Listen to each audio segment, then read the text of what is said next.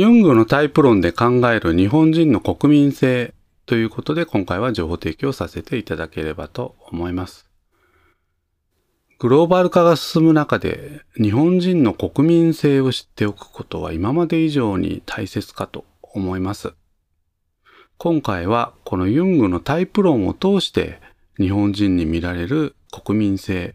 これをですね、情報提供させていただければと思います。まず、ユングのタイプ論に関しましては、別の音声で整理をさせていただいておりますので、そちらを参照していただければと思います。早速、結論から申し上げますと、ユングのタイプ論の中で日本人に多いのは、内向型、感覚型、気持ち型、柔軟型と、MBTI というですね、まあ、ユングのタイプ論を汎用的に使えるような形で、えプログラムとして、え成り立っているものがありますけれども、それではアルファベット4つで置き換えてるんですけれども、ISFP というふうに言われております。日本人に多いのは ISFP ですね。およそ人口の3分の1を占めるというふうに言われています。内向的で感覚中心で、まあ、気持ちを優先し、そして臨機に対応していくと。まあそういうタイプだということですね。今回はこの ISFP のタイプの強みと弱み、これをご紹介をしたいと思います。これを通してですね、まあ、日本人の国民性がわかると。あるいは外国から見たときに日本人というのはこういうふうに見られてますよというようなところもわかるということでございます。まず強みについて3点ご案内を申し上げます。1点目。目の前のことに臨機応変に対応できる。これはですね、やはりまあ日本というこの置かれた環境に関係するところが非常に大きいかと思いますけれども、やはり日本というのは災害の多い国ですので、やはり災害が起きた時にこう臨機に対応するというようなことがですね、もうすでに身についているのではないかなということですね。それから二つ目。アシミレーションがうまいということですね。このアシミレーションっていうのは日本語で言うと同化ですね。例えば、外国のものを取り入れて、まあ、日本風に変更しながらですね、うまく変化、適応させていくことが得意だということですね。確かに私たちは、遣唐使の時代からですね、中国の文化を取り入れつつ、日本的に変容をして取り入れてきたということですね。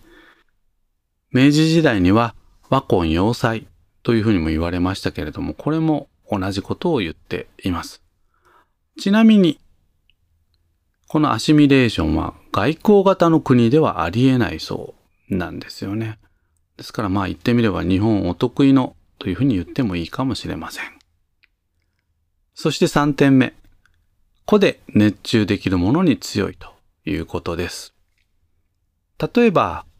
第二次世界大戦後にものづくり。これはですね、どこの国にも負けないぐらい非常にこう発展をしてまいりました。あるいは最近ですとアニメですね。まあ言ってみればこうマニアックなもの、個人で打ち込めるものに強いというふうに言ってもよろしいのかなと思います。以上3点が、まあ日本人の国民性の中でも強みというふうに言ってもいいところかというところです。そして今度は弱みですね。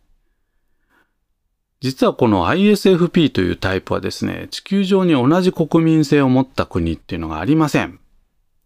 内向型の国というのはまあ人口10%なんだそうですけれども、地球上でですね。他国ではですからこの私たちの国民性というのがなかなか理解されないというような特質があります。それから2点目。内向きなので、え、どうしてもやっぱりこう、鬱に陥りやすいということですね。ですからやはりメンタルには非常にこう意識をしていかないとですね、えー、鬱になりやすい人が多いということです。それから3点目。個人主義だということですね。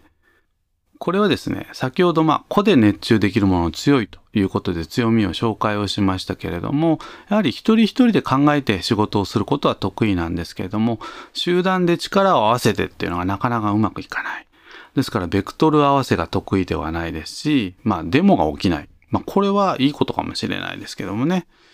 えー、そういうところがあります。それから4点目。中長期視点で考えるのが苦手。まあ、臨機に対応することが得意ですので、中長期視点というのは苦手だということですね。それから論理思考も苦手ですね。えー、感覚で物をやるのが得意なので、論理思考っていうのがやや苦手だと。